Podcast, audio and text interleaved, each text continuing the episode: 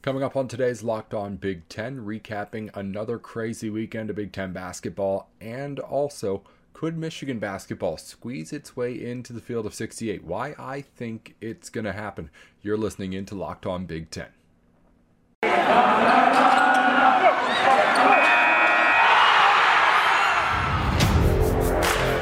You are Locked On Big Ten, your daily podcast on the Big Ten Conference, part of the Locked On Podcast Network. Your team every day.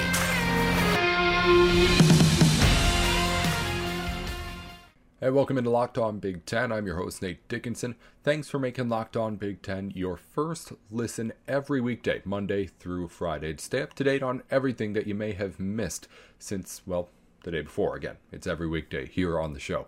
Coming up on today's show, as we mentioned, a big weekend of basketball to go over. One game in particular I wanted to get into more than any of the others, and also, is it possible for Michigan basketball, after a really, really rough start, to work its way back into this field of 68?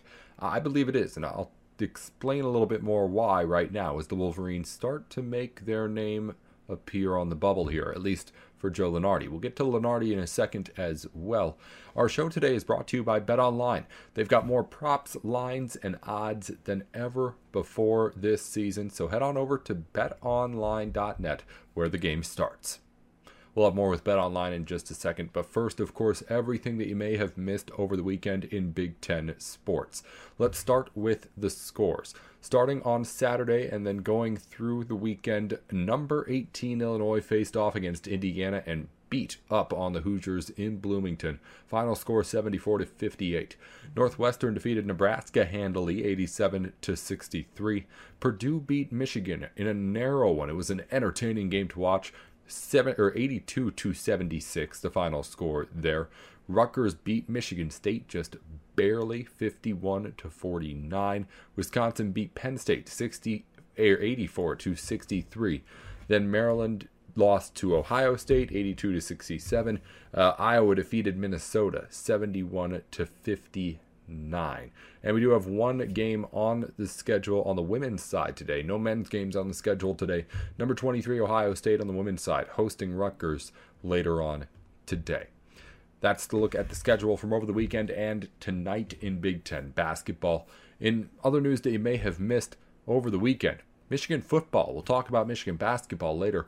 Michigan football, while they got Jim Harbaugh back, they're now going to be working Jim Harbaugh without his two coordinators next season. Going to have to find new ones. Defensive coordinator already gone, and then over the weekend, Michigan lost its offensive coordinator, Josh Gattis, to Mario Cristobal and the Miami Hurricanes. Cristobal had recently been hired as the new head coach at Miami, and Gattis apparently opting for the sunny weather and heading out of Ann Arbor to go down and join that staff in what they're hoping is going to bring the U back again. We'll see if it ends up happening. They're definitely into spending the money in a way that they haven't been in previous years to get those big coaching hires. Again, it will be Harbaugh back at Michigan, at least for now, he says for good, and he'll be working with two new coordinators. We'll, of course, find out who they are at some point later, and we'll have to ask Isaiah Hole about it later in the week, who he thinks the, the Wolverines are going to end up putting in those spots. Uh, I mentioned Joe Lunardi, Joe Lunardi earlier. We do have to continue to update you on everything that he's doing. Is he's sending out daily updates on his bracketology? 68 teams make the field, and we have right now out of the Big Ten still seven very safe teams in the field of 68. Uh, latest uh, releases from Joe's have Purdue at as a one seed, Illinois at three, Michigan State and Wisconsin at the four line, and then Ohio State's in the five seed line, and those next couple of teams just outside of the top four seeds. Uh, Michigan moving closer and closer to the bubble. They had just made it onto those things, those graphics that Lunardi tweets out last week, and now there, I believe it was uh, in the group of teams right after the next four out that he has. So it's still a long shot for Michigan, but we're going to talk about that later. I think the Wolverines have a really good shot at being able to make that field of 68. But again, more coming there. It's seven really, really safe Big Ten teams right now. Nobody really even close to the bubble on that side. It's still tied for the most of any conference out there at the moment as well, but no conference has seven teams as safe as the Big Ten does, at least at the moment. An eighth one possibly coming up, and we'll talk about it soon. Uh, that's a look at what you may have missed over the weekend, and again, some of the news and just updates on things that we do here on the show. When we come back, Illinois defeated Indiana in a convincing fashion over the weekend, and Michigan and Purdue played a great one out there in West Lafayette. We have to talk about both of those biggest games from Saturday as we continue along here on Locked On Big Ten.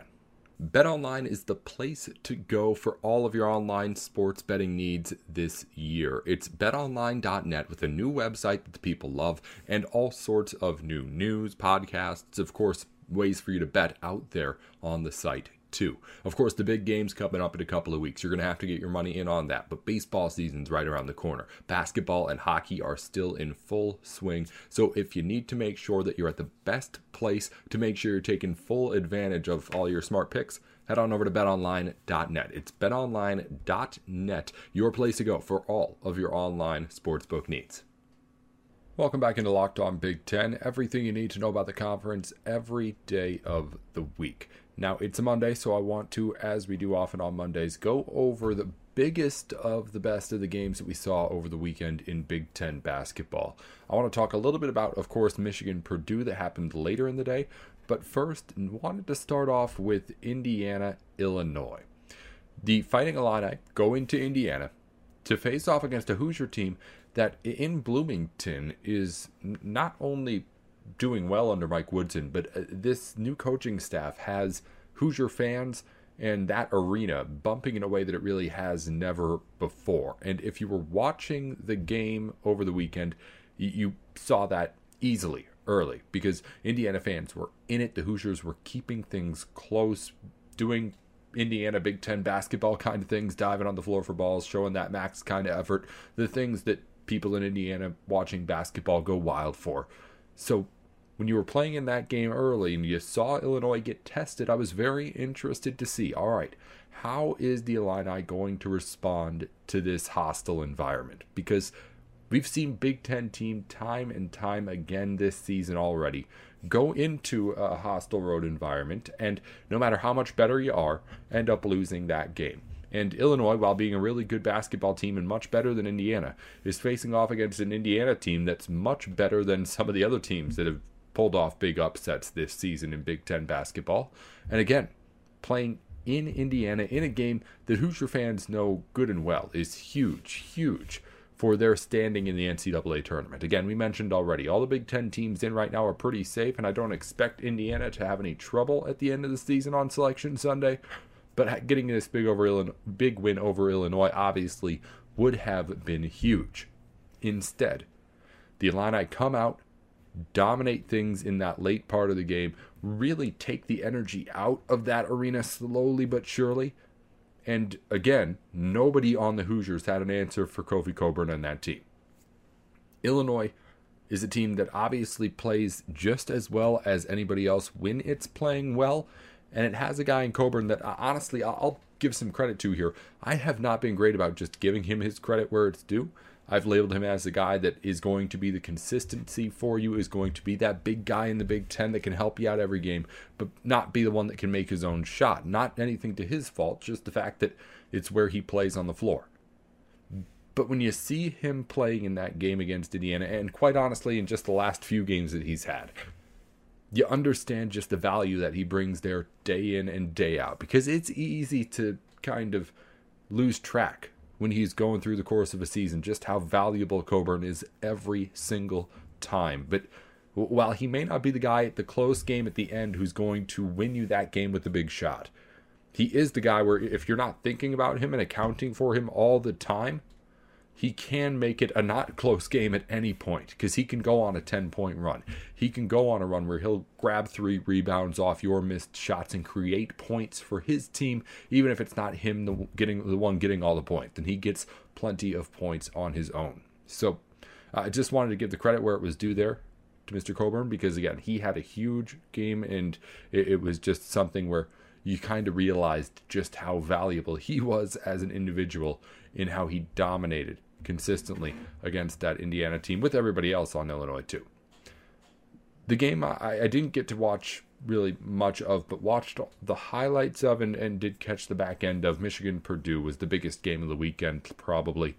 Purdue pulls off the win, but it's a close one.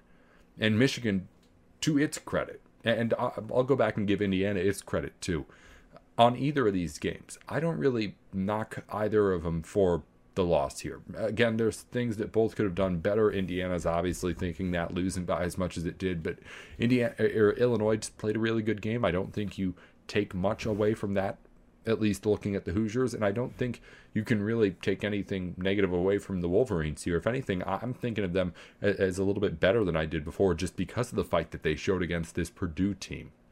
Hunter Dickinson was great in trying his best to slow down Zach Edey and that Purdue offense when it gets inside. Uh, just notes on Purdue, Jaden Ivey's the guy, man. I, I had talked about at some point, I forget even who it was, about how every team needs to have kind of that guy on the team. Plenty of teams can have the kind of talent that a Purdue does, the amount of talent that a Purdue does, but you can be looking the entire season for that guy who's going to take over. The guy who at the end of the game is going to be able to find that shot no matter what and, is just special in the way that, quite honestly, you can't really describe unless you watch him out there. And for big stretches and big plays in that game against Michigan, you saw just how much Jaden Ivey was that guy for Purdue and is going forward, honestly. He I mean he always has been, but it's just been on such obvious display over the weekend. I really like this Purdue team in a way that I don't think anyone could have up until this point in the season, just because of what it's done recently, what Jaden Ivey has done in particular, and just the way that these pieces are starting to mesh together. Purdue is coming together as, again, a team that has everything. It has the go to guy in Jaden Ivey. It has, obviously, the size and Zach Edey. I, I mean, do we need to talk about Trevion Williams, too. He He's going to be a big three that can't be stopped at least entirely every time out. Teams are going to have to have answers on both sides of the ball. We haven't even talked about Sasha Stefanovic or, or any of the other big players.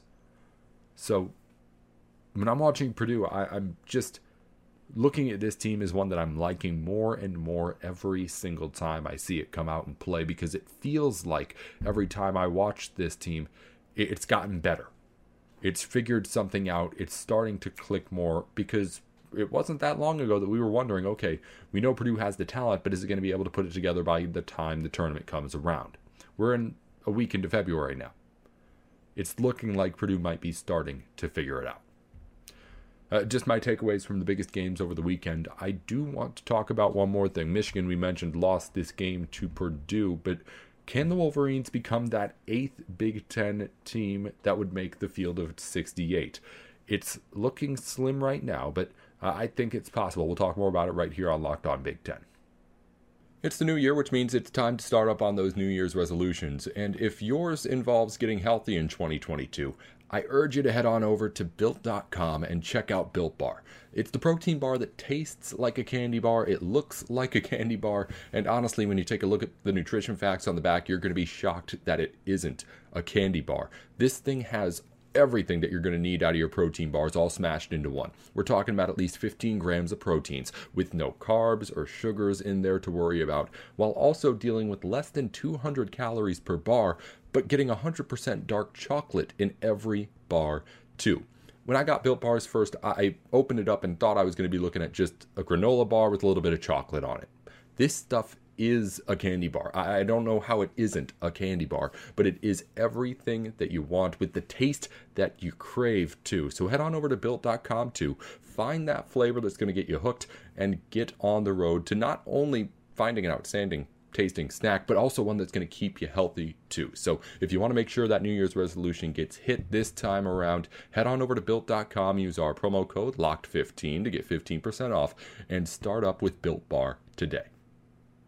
Welcome back into Locked On Big Ten. Nate Dickinson with you here. As we wrap up the show, I wanted to talk just a minute about Michigan because the Wolverines have made an appearance on Joe Lunardi's bracketology graphics again, and I kind of wanted to just go over their case and why I think it's going to be pretty easy. I, I shouldn't say easy, but maybe easier than some other schools for Michigan to get in. Now, right now, Michigan stands as if you know how Joe Lunardi does this. He has for the field of 68 his like last four in, first four out. But then people want to know more than that, of course. So uh, he goes first four in, first four out, next four out, and then he's even started to list a couple of teams after the next four out, like who would be the next out, what whatever you want to call it. Michigan's been in that little like side graphic as of late. A team that is starting to at least play well enough to maybe get some recognition in again the field of 68 conversation, but Michigan's not there yet. But I think it's going to be pretty easy for them to get there. One, because of course the schedule is there. This is the Big Ten. You're always going to be playing good teams. Michigan still has to play Purdue again, Ohio State, Wisconsin, Illinois, Michigan State, Ohio State a second time. And games against Purdue, Ohio State, Illinois, and Michigan State all at home as well in that schedule, too. So there's plenty of opportunities for Michigan to get the wins. And given that a lot of their good games left are at home, you have to think that as long as Michigan is as good, at least as they've started to play like, that this Wolverine team's going to be able to get enough wins to get into this tournament. Even if it's close, though. I feel like you have to understand, and Big Ten fans will certainly understand, it is Michigan, that this is a Michigan team that was supposed to be a whole lot better. I mean, you go back to the beginning of the season, what was it? This Michigan team was ranked at the start of the season number six preseason. Right now, unranked and on the outside of the tournament looking in. But when it comes to Selection Sunday, and when it comes to a committee of people who are going to have to decide who's in and who's not, I believe Michigan has the merits and the ability to get it on its own. But even if it's close, because we're running out of time here, and it's looking like it could be close if Michigan even does step it up a little bit here that field or that committee is going to want Michigan in the field, I feel like, over another team, over a mid major that's close on the bubble, or over another team that has a similar resume, even if it's in another Power Five conference. I'm just saying that this team in Michigan, not because it's Michigan, not just because it's a Big Ten team, but because it was supposed to be so good. I feel like it will have that advantage over the other teams on that fringe if Michigan's right there. Again, I think the games are there for Michigan to just get in without it really being a question by the end of the season, especially if they're already kind of in the conversation according to Lunardi right now, or at least getting back into the conversation. This team just lost at Purdue by six. If it can play that well against everybody else the rest of the season, I don't know how anyone who's watching them consistently can say that's not one of the top teams in the country, or at least a, a tournament worthy team, I should say. Again, Games against Purdue, Ohio State, Illinois, and Michigan State, all at home, left still to be played. And other big games on the road, too. Wisconsin and Ohio State, again, like I mentioned. It's too much of an opportunity for Michigan here. They've got plenty of games to get back into this. The question just becomes, of course, can Michigan take care of business? Because I think there's enough there for them to be able to get in safely. I think there's enough there with the momentum behind them that if it got close, they would get in over somebody else. But it's up to Michigan to at least make it close. And the Wolverines have not done that, again, for the bigger part of the season that got us to this point where we're saying Michigan's not a tournament team right now. This is, I think, tournament talent, obviously. It has not performed to it but I think that one, it has an opportunity to be able to perform to it easily, and two, it may not really need to perform to the standard as much as other teams, given how much people are going to want to see this Michigan team playing in March. It's just my thoughts on the whole thing. Uh, of course, we'll talk more about it with Isaiah Hole at some point later in next week, not this week. Again, I think I even mentioned he'd be on earlier in the show today. He's off this week, so we'll have somebody else in here soon to talk Michigan or Isaiah when he gets back in next week too. But again, until then, Nate Dickinson here on Locked On Big Ten, and we'll be back tomorrow with everything that you may have missed from the night today. Again, no Big Ten games over on the men's side. We do have that one women's matchup, Rutgers and Ohio State. So we'll, of course, keep you updated there on, on anything else that happens in the Big Ten. Until then, Nate Dickinson here with Locked On Big Ten.